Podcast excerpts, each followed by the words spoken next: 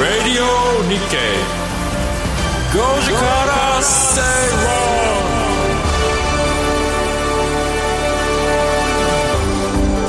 9月6日水曜日時刻は5時を回りました皆さんこんにちは吉崎誠二です水曜パートナーの藤田智子です水曜アシスタントの新宮志保ですそしてこの番組のリサーチを担当してくれます向井沙耶さんですよろしくお願いしまおす願いしますラジオ日経5時から正論ご時世水曜日はビジネストレンドやライフスタイルの話題を中心に番組を聞いてためになる情報をお届けしていきますはい目になるでしょそう ですためになるあの始まる直前にね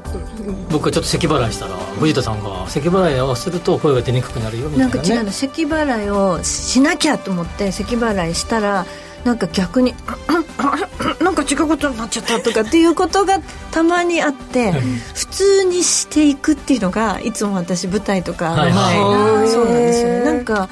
発声もしないんですよあんまり確かに聞いたことないここでもしゃべねああんまり発声練習されてませんよ、うんうんなんかお菓子ばっか食ってますそうなんですよ全然発で声ももしない藤田さんの場合は持ち合わせ中もう来た瞬間からバリバリバリバリバリってお話になりますからそれがいい発声になってるんよであーそうです確かにでさっきだって打ち合わせまあ確かにここでじゃあ次の人変わろうって言ってもずっと喋ってましたからねそうなのよええ、なんかやっぱり喋ることで潤滑されるっていうかここがねあいい温まり感ますじよねになるんですようんうんうん私全然違うんですけど日曜日にあはのい実は教会に行ってるんですけどねうんあのクリスチャンなんではいそれでもって いつも最初の賛美歌はうまく歌えないんだけど途中で愛賛会とか行ってちょっとあのワインっていうかブドウジュースを飲んだりとかパンを食べたりっていうそういはうい儀式がある時があるえそれを食べた途端に声が出るようになってあ寝てたんだな私今までっていうことはあり ます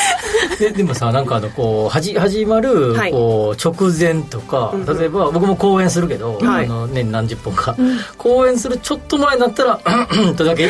だけなんか一応ね一応ここちょっとぼんちょっとゆっくり聞いては「いじゃなくて「って2回したくならない全然わかんないですごめん なさい どういう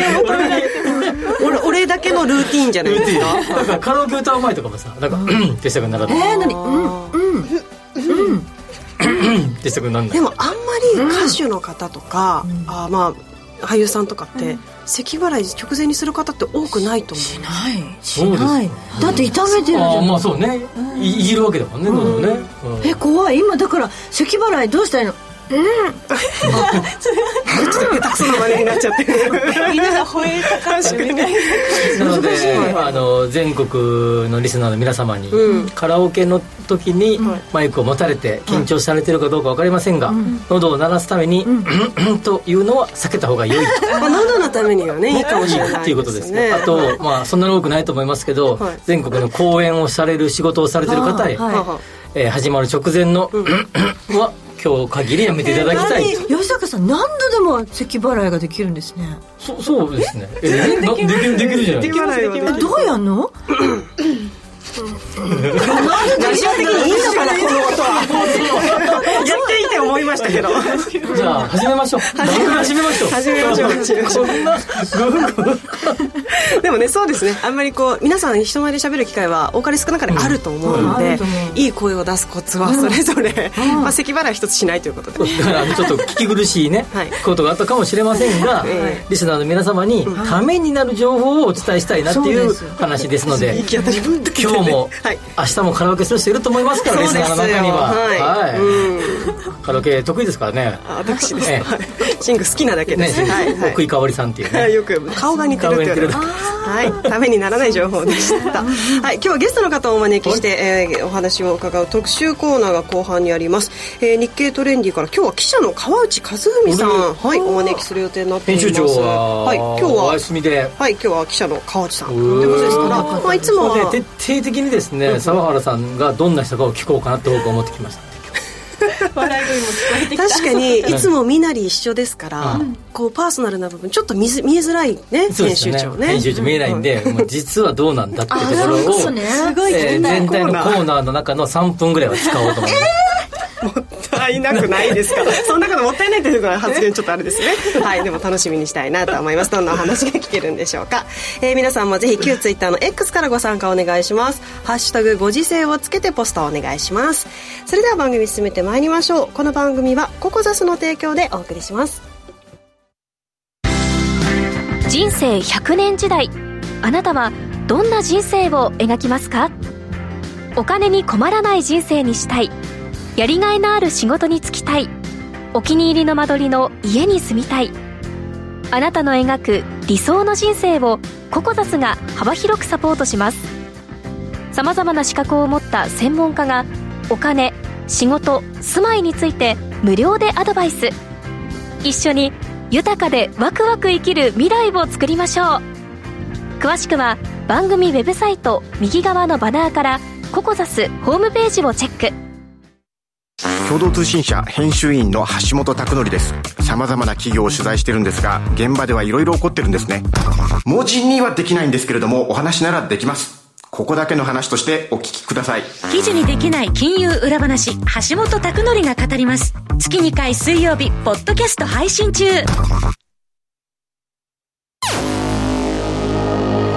Radio Nikkei. Goji Kara Stay Wrong. ラジオ日経5時から正論東京虎ノ門から生放送でお届けしています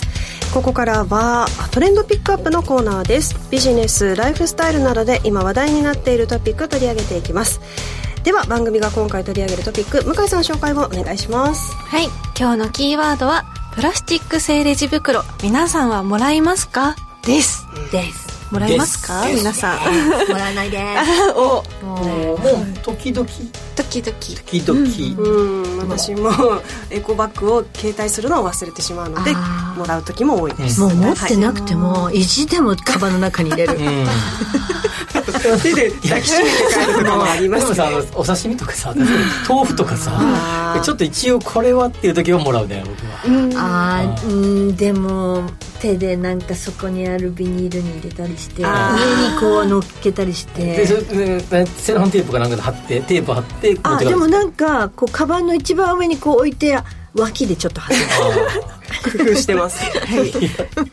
あるんですけども、まあ、レジ袋などの使い捨てプラチプラスチック製品は海や河川に流出すると分解されにくく深刻な環境汚染を引き起こすと言われています削減を目指す政府は2020年7月から全ての小売店でレジ袋の有料化を義務付けましたが、まあえー日本チェーンストア協会によると全国のスーパーで会計時にレジ袋の購入を辞退した割合は2021年度で8割に達したそうですそうなんだね、結構多くてびっくりしました。はい。まあ、小売各社もプラスチック削減に向けていろんな取り組みをしてるんですけれども、はいまずはファストファッション大手のユニクロや GU 無印良品は現在プラスチックレジ袋の配布を廃止しています、うんそうだねはいうんで紙袋を有料で販売してるんですけど各店舗はかつてレジ袋の廃止にあたって無料配布をしてたんですけれども買い物袋そのものを削減しマイバッグ持参を促すという狙いで紙袋でも有料化したといったことです、はい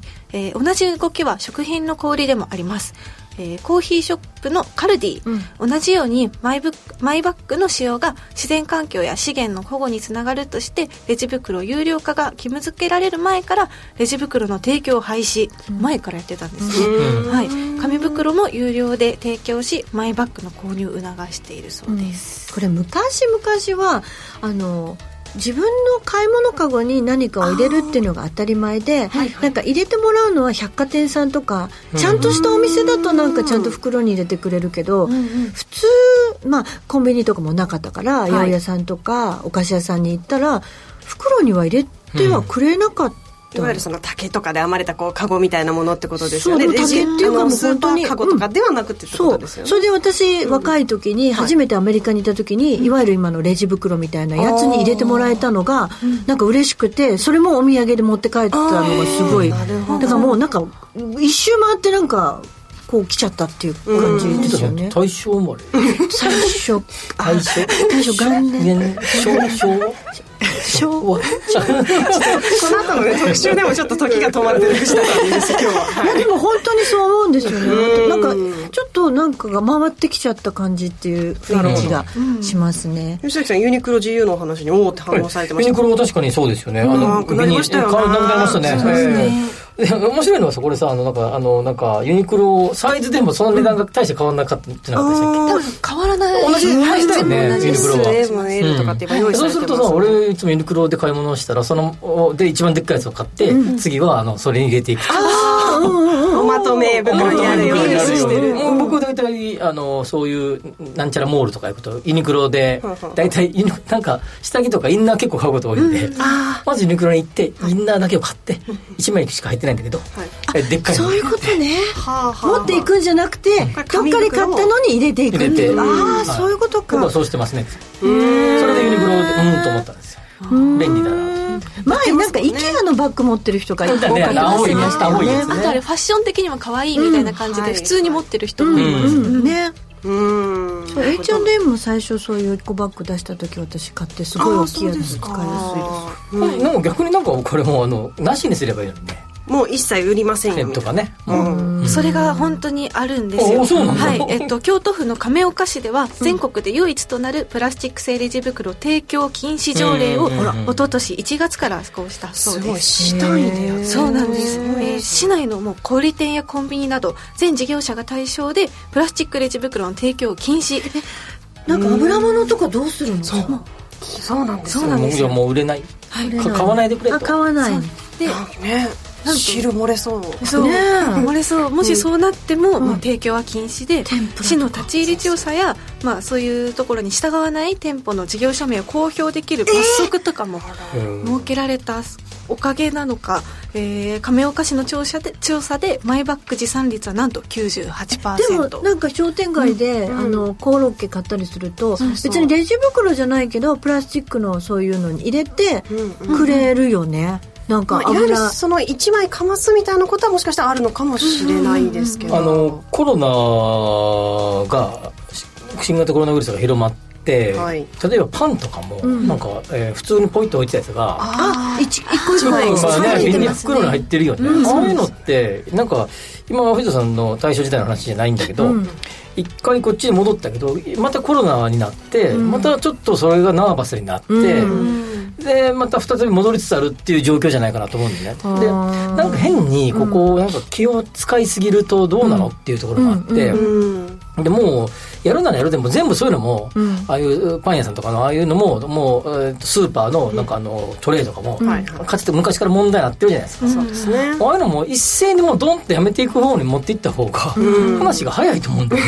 ね、 でもどっかがやっちゃうんだよね、うちはサービスなのでとか、うなんか、まあどこどこがサービスでどこがいい環境とそのサービスってなんかなかなかうまくいかないですよね、それともう一個でもあれだよねあの、はいプラスチック製品っていうかこのこういうものを作っている企業ってどうする,、ん、するのかねそうそう確かに補填とかもらうのかね国からねどうなんでしょうもうこれでもだってこれしか作ってない会社もあっただろうにねねえ僕のビジネスされるのかねどうかわかんないけど、なかなか難しいですよね、まあえー大手、えースーパー総合スーパーのイオンイオンスタイ、えーイオンスタイルでもおー動きがあったということですね、えー全523店舗で衣料品や日用品売り場でのレジ袋の有料提供を来月う5日から随時廃止していくことをおととい発表しましたあの食料品売り場では当面有料のレジ袋提供を続けるとのことなんですが、まあ、あのユニクロや GU と同じですよね、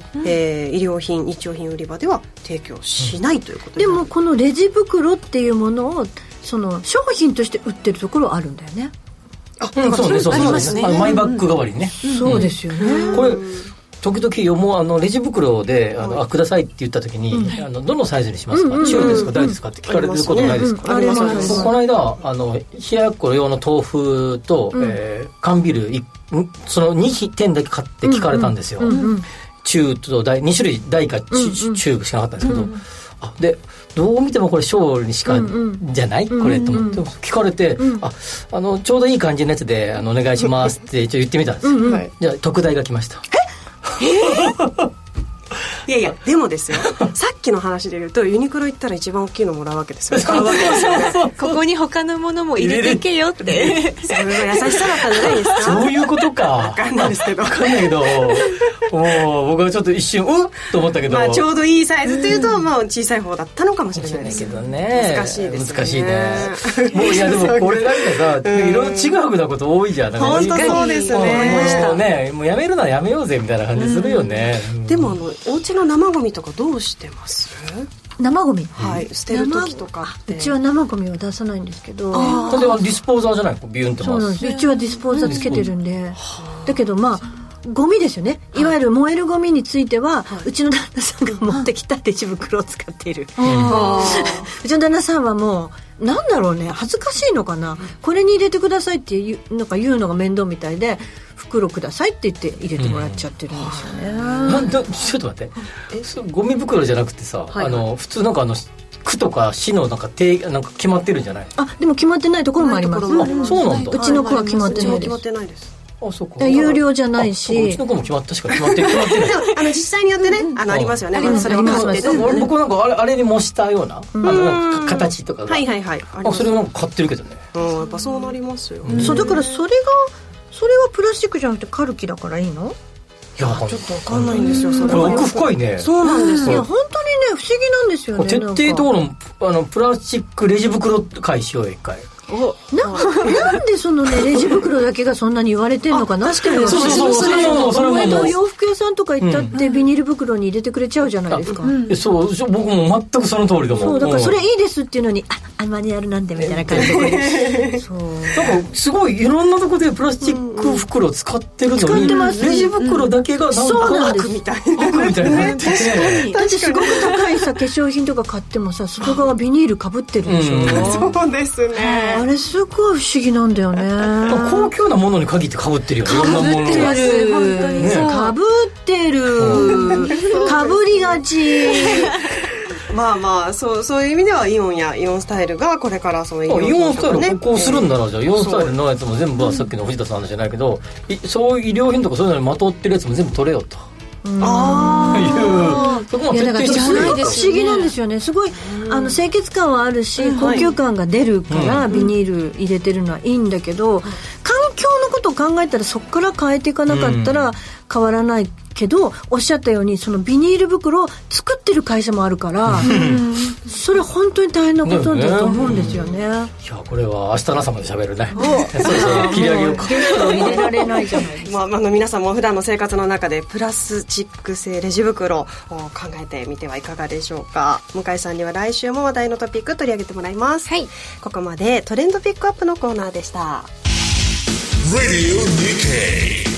Goji Kara Say Wrong. 長野の皆さん、10月7日土曜日に長野市で無料投資セミナージャパンツアーを開催します。XNET パーソルホールディングス、メディロム、サンクゼール、ニューアートホールディングスが IR プレゼン。そして桜井英明さんが今年後半の株式相場を展望し注目銘柄を解説します。お申し込み方法はラジオ日経ウェブサイトから。抽選で70名様をご招待。締め切りは9月29日必着です。より充実した仕事や生き方を実践したいビジネスパーソンの発見につながる番組、マネーのからくり。投資や移住、副業や起業など様々な方法で自分らしくお金に困らない生き方を実践している人々にインタビュー。話題のビジネスや働き方をテーマにお金の流れ、仕組みをわかりやすく解説します。マネーのからくり。毎週金曜朝7時30分からラジオ日経第一で放送中です。 Radio Nikkei. Goji Kara Say Wrong. 生放送でお届けしていますラジオ日経5時から正論です、えー皆さんあーポストもありがとうございますあとの祭りさんちょうどいいサイズ迷います ね点々点々ね最終的に一つのバッグで運びたいので最後に一つ大きな袋があるといいのかもしれないですねということなんで、まあ、吉崎さんが最初にユニクロで大きいのもらうみたいなことになるんでしょうね,、ねまあ、ちょっとこれなんかね奥深いね話がね、はいうんまたやってみたいねこのネタね討論しましそょううなんですよ、はい朝まで生討論して局が違ってた 何も言いません さあではここからは気になるニュースのコーナーです身近な経済の話題など今気になるニュースを解説していただきますまずは吉崎さんが気になるニュースご紹介いただきますえー、9月4日の日本経済新聞の記事かなでえっと電子版の記事は4日紙は5日だったかなえー、博士課程博士課程の入学者ですね大学の博士課程ね、はい、入学者が、えー、20年で2割減りましたと、うん、えー、企業で活用がその博士課程博士課程卒業者の活用が進んでいないのではないかという記事でしたね、うん、はいえー、日本で博士人材の不足が目立っています企業で活躍できる環境が整わず博士課程の入学者数は過去20年でおよそ2割減りました経団連は博士課程の学生に特化した就業体験インターンシップのルールを整え社員向け教育も充実させます高度人材を活かせなければ産業競争力は低下しかねないという記事です、うん、はい向井ちゃんはあの前の勤めてた会社の時は博士博士課程卒業生の方いましたか同期とかでいましたね、でもすごい少数だった気がします、うん、なんか、うん、そういった方はこう専門職に行くことが多くて、うん、私みたいな普通に就職する人とかだとまあちょっと給料初任給が上がるよねぐらいのメリットしかあんまないって言ってました、ああその方に誘惑、はい、なるほど、まあ、そもそもあのえっと、えー、博士博士課程の前、はい、正しくは博博士後期課程だと思うんだけど、博士前期課程がいわゆる修士課程、修士2年、博士3年が、えー、最短ですねで5年がかかるんですねであの博士だけつまり後期課程だけはいけませんのであ、まあ、いけないことはないけれども基本的にはマスターを出たあの修士課程を出た方が博士課程に行きますので5年かかるので、まあ、全部現役現役でまあ、そもそも博士課程3年で出る人すごい少ないですからね博士論文が通らないので、まあ、3年4年、まあ、半分ぐらいだと思いますね3年出る人はそうするとまあ4年とかかかるわけですと6年ぐらい現役で遅れてくるということになるわけですねそうするとまず、えー、その6年間遅れてると年齢的なギャップがあるねまずそうですねキャリアギャップ、はい、でその間の経済どうあの経済ですかなんていうの収入どうするんだとかね、それはすごく考えますね、ですよね6年間余分に行くわけですからね、うん、お金学費もかかるしもちろん生活費もかかるし、はい、最低5年行くわけですからそれはかかるということで、まあ、例えばその間に、えー、他の方々が毎月毎月20万とか30万稼いでるところ稼げてないっていうところで、まあ、経済的にも厳しいような状況になるというところなんですが、まあ、そもそもじゃあ博士課程なんで行くのっていうことですけど、なんで行くんです か勉強したいから研究したいことがあるからそうですね要は研究したいことがあるからそれを突き詰めていこうっていうことで博士博士課程に行く、はい、で、えー、それで、えー、そのまま大学に残って研究を続けたりすると、うん、えー、今の今っぽく言うと助教かなでそれで、えー、准教授昔助教授って言ってた、うんで教授っていう形でなっていくっていう形で、まあ、が学校、えー、大学に残ればその研究者ルートになっていくと、でもう一つが、えー、企業に就職をして企業の中に、まあ、なんとか研究所みたいなところがあればそこの研究所って、まあ、なんか理系っぽいイメージだよね、でそこで研究をするっていうことで他には、えー、公的なところ気象研究所とかなんか構造なんとか研究なんかいろんな研究所がありますけど国がやってるそういうとこに行くとかっていうような感じに、はい、えー、行か行かれるわけです、うんうん、ただけ2年間の修士課程は単位数が僕も修士課程2回行きましたけど、えっと、MBA みたいなところっていうのはひたすら勉強ばっかするんですけど、はい、そうじゃない系の、えーまあ、いわゆる普通の大学院ですね修士課程は、うんはい、まあ、単位数そんなにいらなくてなんか僕の時30単位だったかなちょっとだけだったと思いますけどそれで、えー、2年生の時はもうひたすらもう本とか論文を読んで、えー、修士論文の原稿を書くっていうか研究をするっていうことですね、はい、それをずっとやっていて、えー、それでまあ残る人はそのまま残って博士課程に行くということです博士課程はもうそもそも単位とかないですからねひたすら、えー、何本かの研究論文を書いてそれが、うん、えーと、と通れば、えー、博士号をもらえるってことですね授与されるってことですからそれどれくらいの確率なんですかあもう確率的には、まあ、あのあの半分ぐらい以上はもらえると思いますけどいやそんなそうですでここういろんなルールがあってこれとこれとこれを満たした人が、えー、と審査にかけられるとかってルールがあってそういう方が博士号を、えー、もらえるということになってでそうするとね、でそもそも研究をするわけですよ僕ももう大学院の最初行ってた時にえー、論文書きましたけど、あとあそれと大学でも4年教えましたけど研究ずっとしてるとそもそもじーっとしてますからね人と喋んないですからね多少は喋るけど人と黙々と本と論文とか読んで図書館とかけんなんとか研究所とかで、こもってずっとペーパー見てるわけ。 ででそれただ僕はマスターしか行ってないけどマスターはそれで2年はいだけ、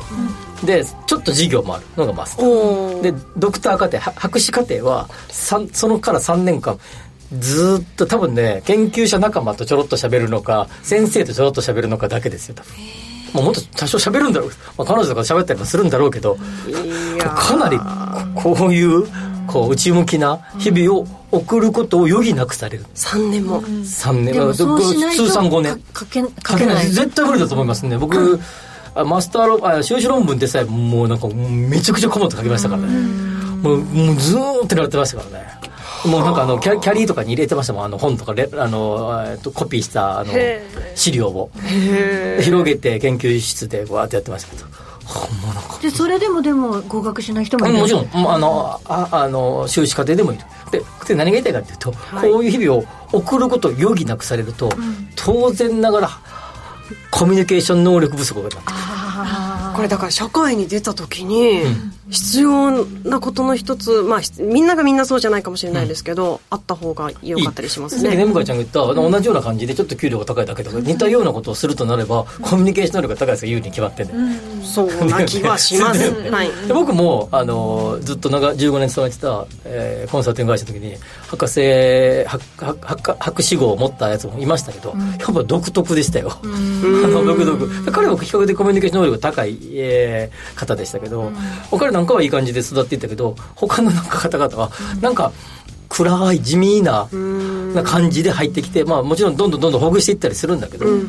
なかなかそれは大変な感じでさて5年間そういう日々を送ってたわけそうで すよねだから本人の性格とかまず置いといて置いといてその5年間がってことですそうそうそうそう。っていうことで、だだとするとですよ。で、ここの、この記事にも出てくるんだけど、えええっ、ええと、サイバーエージェントが、はいえー新たなラボを作ったりとか、はいえーそれで、えー資生堂や富士通も、えーは博士人材に、えー採用に力入れようと、まあ、要どちらも研究所みたいなの持ってるんだよね、要はそういうところで研究をしてくれと民間企業で、というような、えー流れがで,、できてくれば、えー博士課程に入る人も増え、博士課程のさ、えー卒業生の採用も増えてくると思って、ででそれもそうじゃなくてですねただ単に博士号を持った人が普通の大卒と、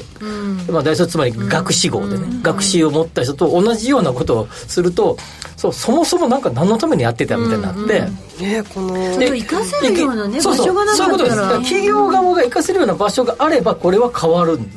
ここはなんでないんだろう逆になかったんだつまりねそれそそそれが大事なところで、ででえーっとなんか会社側が考えたこういうようなビジネスモデルでいこうみたいなそれをもうみんなが横一線に一緒にやろうぜこう、ゴーみたいな感じでやってきたのが、まあ、日本の企業のパターンで、どんどん新しいものを生み出したり開発したりとかっていうような流れっていうのはそれほど日本ではなかったで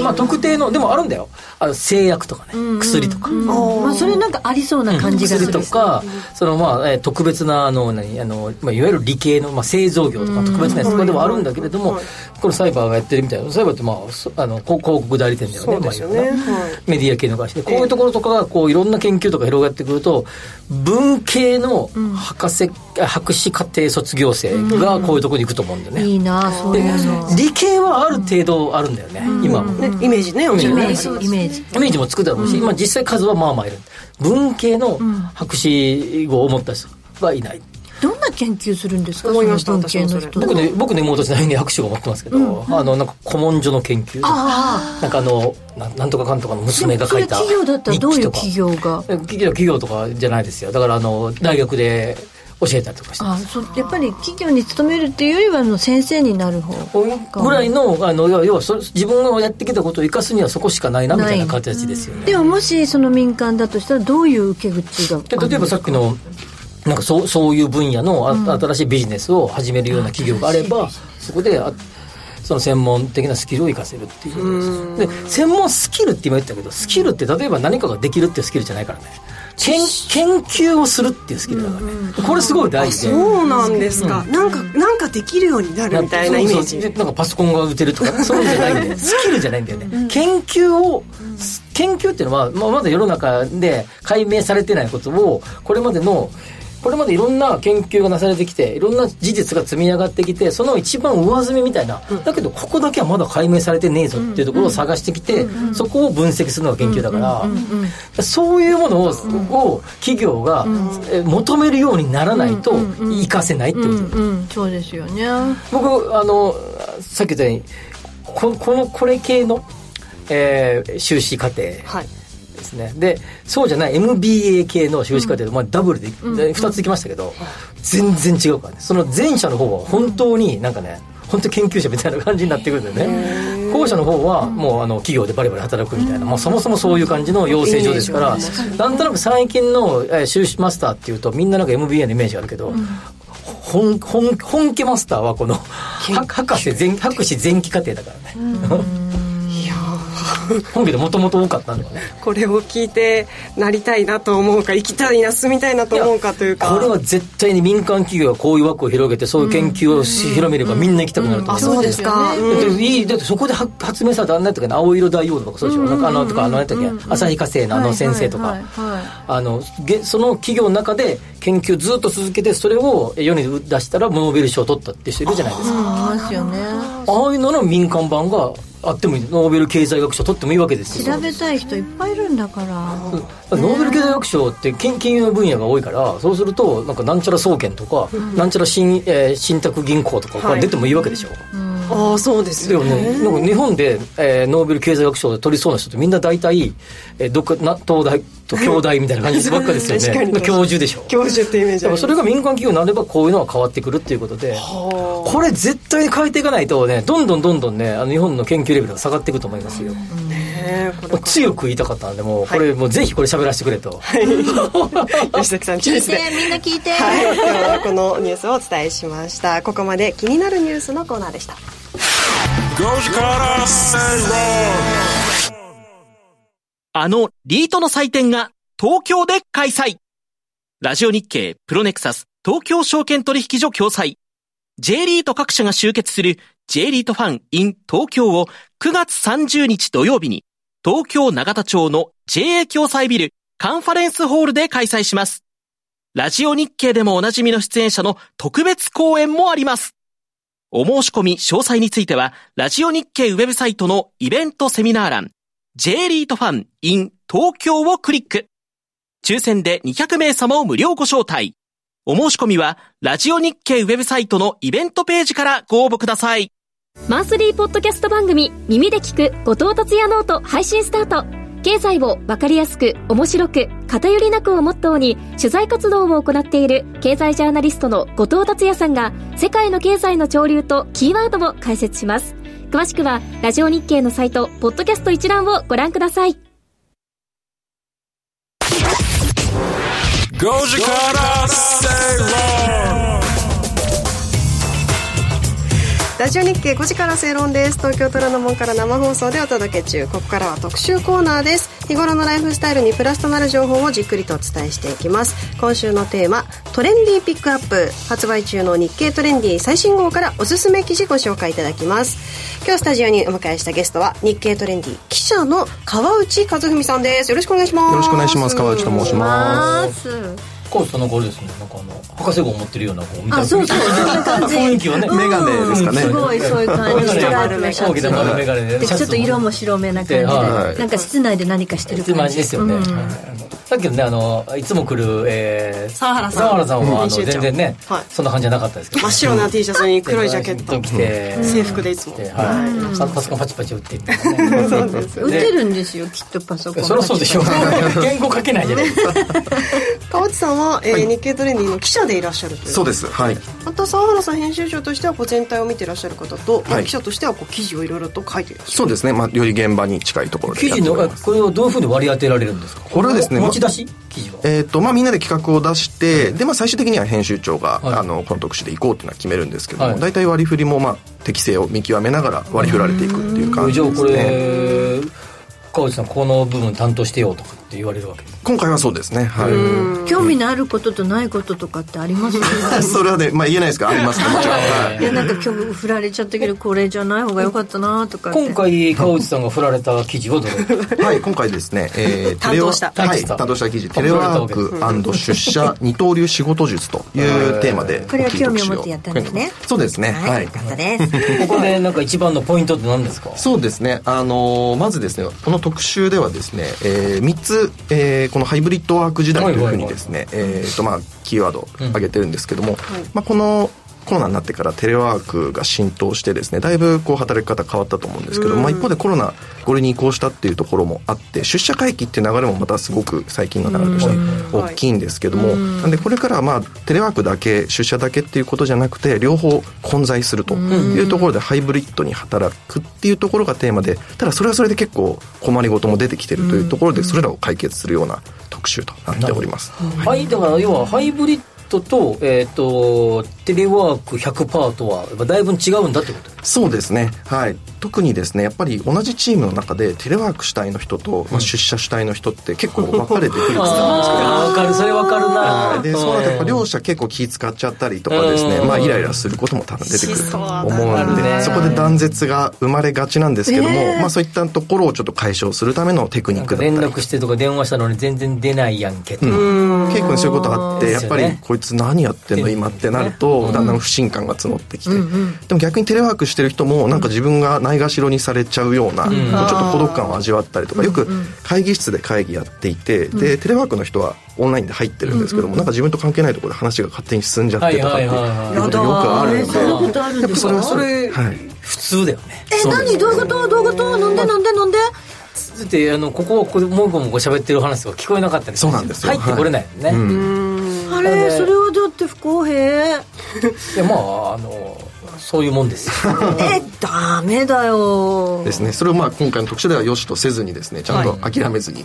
みんなが結構この、ね、ガジェットというかいろんなものが載ってるよねそうですねもういっぱい載ってるよ仕事ギア文房具というところで、全部買ったんですかこれいや、買ってはもちろんあのいないんですけども、いろいろ実際にあの借りたりですね、まあ、買ったものもあるんですけども使ってみたり、とかそうですね、試して本当にいいかどうかっていうのはちゃんと検その証した中上でで一番これいいなってそうそうはい、これ私良かはったですね、えーっと、これはですね、ページで36ページかな、はいに載ってるですね、アンカーというブランドのですね、733パワーバンクっていうモバイルバッテリーなんですけども、はい、これはですね、もちろんあのスマホとかですね、イヤホンとかに充電できるのはもちろんなんですけども、結構出力が大きくてですね、ノートパソコンにも給電して使えるっていうところがポイントになってます。なので、あのノートパソコンっていうとですね、大きい AC アダプターが必要ですよね、重くてあれめちゃくちゃ重くて、あれを持ち歩く必要がこれがあるとちょなっくとなそれるどういうことこれななんでどうやって接続するのこれはですねたえー、と USB Type-C ケーブルを使って、まあ、もちろんコンセントにつなぐ必要はあるんですけこっちのどさパソコン側のジャックってそれぞれ違うじゃん、メーカーによって今これはそうですね Type-C ですねあ専用ですねまあ、線コードはもちろん必要なんですが、うんなるほどはい、その急速充電ができるその電源につなぐところってことですよねあそこの先っちょのここがいらないんだそうそうですそうですあーなるほどそうですはこいお尻の方いるよね接続する側はうんあのコードは必要ですコード必要コーですねドは必要ですけど、はいこれが急速充電ができるっていう優なるれほもどなるほどなるほどねどれくらいの充電ができるんですかこれはですね大体 iPhone だと、え23回フル充電できるぐらいの、ま、モバイルバッテリーとしても使えますし、まあ、コンセントつなぎながらだったらもうずっとあコンセントつなぎながらもできるんだ、んえこれ重さはどれくらいなん重ですさかね 320g なので、まあ、スマホ1.5台分ぐらいですねなんでそんなに AC アダプターを持ち歩くのに比べたらもう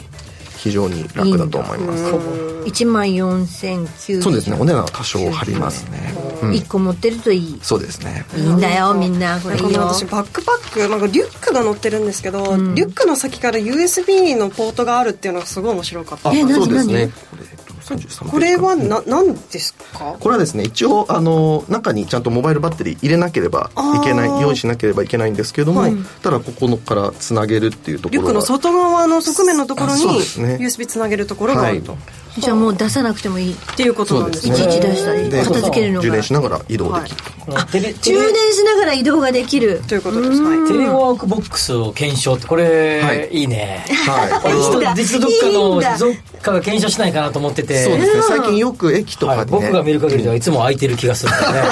おっしゃって私も検証した時は空いてましたでもね、ほほとんど埋まってるの見たことがないねこれねありますね羽田空港のラウンジとか埋まってるけどそうですねはい、それ以外でほとんど駅のやつはほとんど空いてる気がするな、うん、ただまだ海のものとも山のものともつかないんでなかなかこう試すのこれポツンとあってなんかこそううですね入りにくいんだよねちょっとね、うんなんかあのボックスボックスねだったねではい一応ネットで事前予約が必要なので、あの用意はしなきゃいけないんですけれども、はい、ただ15分単位で使えるんで例えばちょっとこう移動中に空いた時間ができたなっていう時とかに、作業したいそうですね作業したり、まあ、オンライン会議ちょっとどうしても手先で出なきゃいけなあい時あとかそういうことか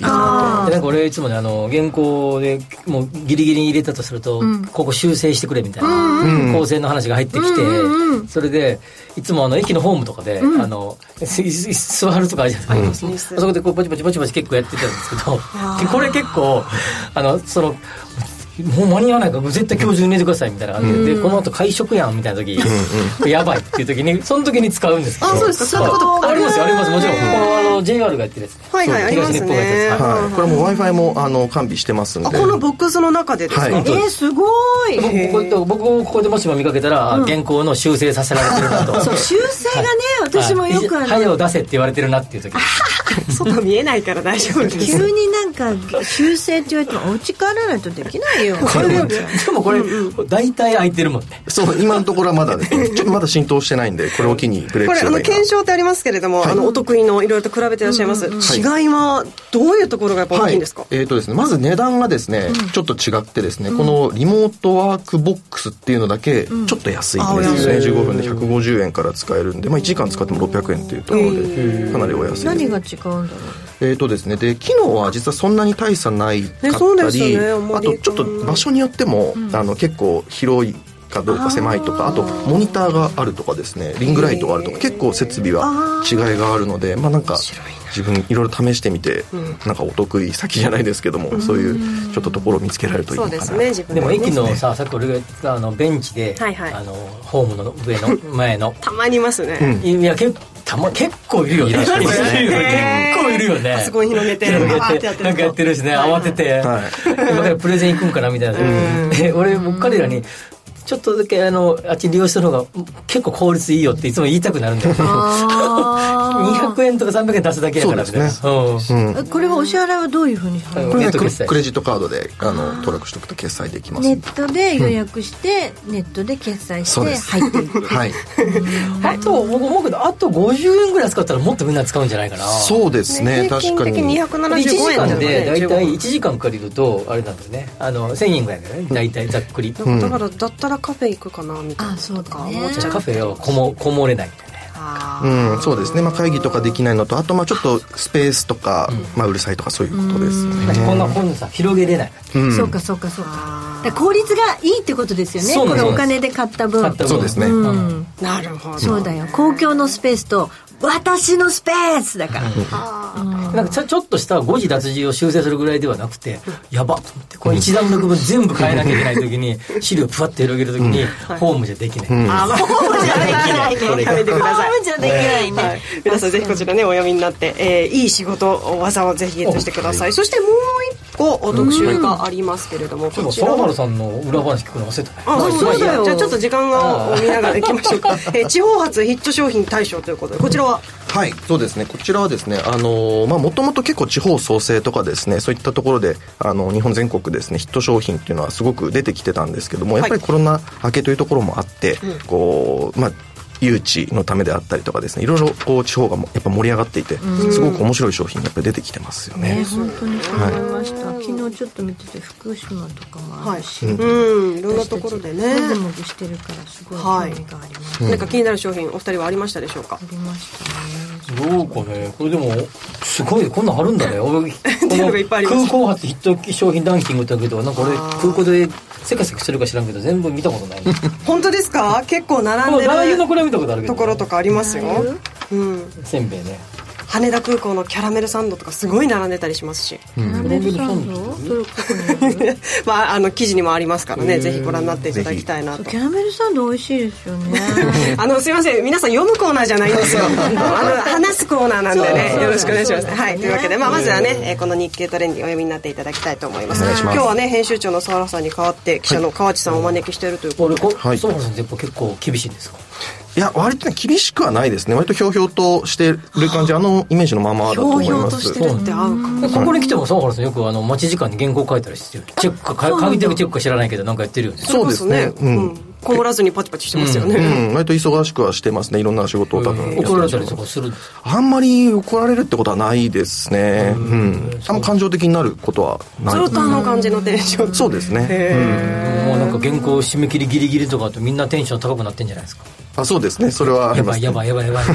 ー川内さんご自身もあのこの雑誌業界といいますか、はい長くていらっしゃる雑誌自体はすごく長くてですね、えっ、と、2006年に私新卒で、あのー雑誌業界に入ったんで、もう17年か。 17年ですよ、うんすごいね。すご雑い誌ね雑誌一筋。そうですね。はい。ただ、これトレンディはですね、実は今年の頭から来たんで、まだ8前ヶは月どだちけらとに。いらしたんですか前はですね、ちょっと違う、あのー、出版社にいまして、はい、いろいろ雑誌3つぐらい経てから、受けトレンディいろんになジ入りャまンしルの雑誌をやられているみたいで編す集よがお好きなんですかたそうですね、好きですし、もともと、まあ、昔から読むのも好きだったので、雑誌やりたいなと思ってましねえた、だずっっとてほら今紙が売れないって言われる時代だったりもするじゃないですか、は17年ですからいろんなことご覧になってるんじゃないです かそうですね、はい。いろいろとやってきたとは思いますね。でもやっはいぱりそこにこだわりがあるっていうことですよね、うん、なかなかそのウェブももちろんいいんですけども、なかなかこう紙じゃないと表現できないことっていうのもまだあるかなと思っているので、あそうだよね。はいこうなんかい引っ張ってね、姿勢がね、ポンとそうですそねうなのよなんか私たちはそういう時代なんじゃない、なんかほらインターネットで見た方が分かる世代もあるんでしょ多分、分かんないけど私もそう漫なっ画ちとかゃったかももしれそうないだけどやっぱ紙が好きだなと思っちゃうんだけど、吉崎さんも結構雑誌を見になります僕よね雑誌好きですね。ねえめちゃくちゃ好きです。結構買ってますもんねすごい買ってますねうんイなメーんジあかるなんかさーっと読めてなんか一ネタ二ネタ面白いなと思ったらそれでなんかこう喋ってもいろいろ使えるじゃないですか、んうんでそまあ、いい意味で、まあ、読んでパッとこうあの何処分できる、んっていうあーまあまあね自分の中に知識を入れてってで、こだとかでら僕ねはすごくそこにメリットがあると思ってて、やっぱり、うん、ででこれがもうどんどん消費情報が消費されていく感じっていうのはとても僕はいいと思いますね、うんでさらにあの、はいある程度特にトレンディなんかそうだけど、まあ、よ読むとまあまあとあの東京大阪ぐらいは時間持つから し移動のね時間ちょうど持つから、ぜひ皆さんお見になってく ださい、あのー今日はね初登場ということで川内さんこれからやってみたいことみたいなことありますかおうそうですねやってみたいことあのやっぱトレンディ結構あの規模は大きい雑誌なんで、まあ、今度年末にかけていろいろこうヒット対象とあか、そういういつもの今ちょっと仕込んでいるところなので、何はい、ぜかひここで川も口さん何がなりそうそうですねまだね実はなかなかこう本命っていうのはちょっと今今年ないんですよねなのでこれからちょっとリサーチして実はこんなヒット商品があったのかなみたいな驚きもあるんじゃないかなと思って期待楽してますしみにしたいと思います、はヒット商品のトレンドがわかる情報誌「日経トレンディ2023年10月号は好評発売中全国の書店コンビニ駅の売店インターネットなどでぜひお買い求めください日経トレンディ記者の川内和文さんでしたどうもありがとうございましたありがとうございましたありがとうございました最新号からお話をいただきましたエンディングです、はいこの番組はココザスの提供でお送りしましたなお実際に投資をされる際の判断はご自身でしていただきますようお願いいたします、はい最後に藤田さんからお知らはせい、があります私から発表があります。新宮さん、この間お誕生日おめでとうございました。はい、お誕生日すごいケーキがスタジオに来ました可愛いキャラクターの某キャラクターのうわアーあイスクリームです。りがとうございみまんすながアイスクリーム好きだから買ってきま昨し日た。昨日ずっとみんなで LINE して打ち合わせしたんですよ私なんかそこに入ってなか ったさっきのやつみたいになってるありがとうございますおめでとうございますあもうピチピチの22歳はい、22歳としてこれからも頑張っていきたいと思います永遠の22歳そうですよ止まってますからお奥井香織奥井香織として頑張っていきたい本当に似てるよね似てる似てる本当に似てるよねはいいつかは会いたいのプリプリプリプリねはい歌歌わせたらそっくりだもんね なんかの芸があれば、はい、用意したいと思います。河内さん、すいません、初登場なので。いえいえありがとうございますありがとうご記ざいまし念すべき場所にた。よはっいて幸せで、すえーありがとうございます。こちらこそで、また皆さん来週もぜひお付き合いください。ここまでのお相手は、吉崎誠二と藤田智子と向井さやと川内でしたえーそして私、新宮志保でした。来週も夕方5時にラジオ日経でお会いしましょう。今週もありがとうございましたありがとうございました。ありがとうございましたありがとうございました。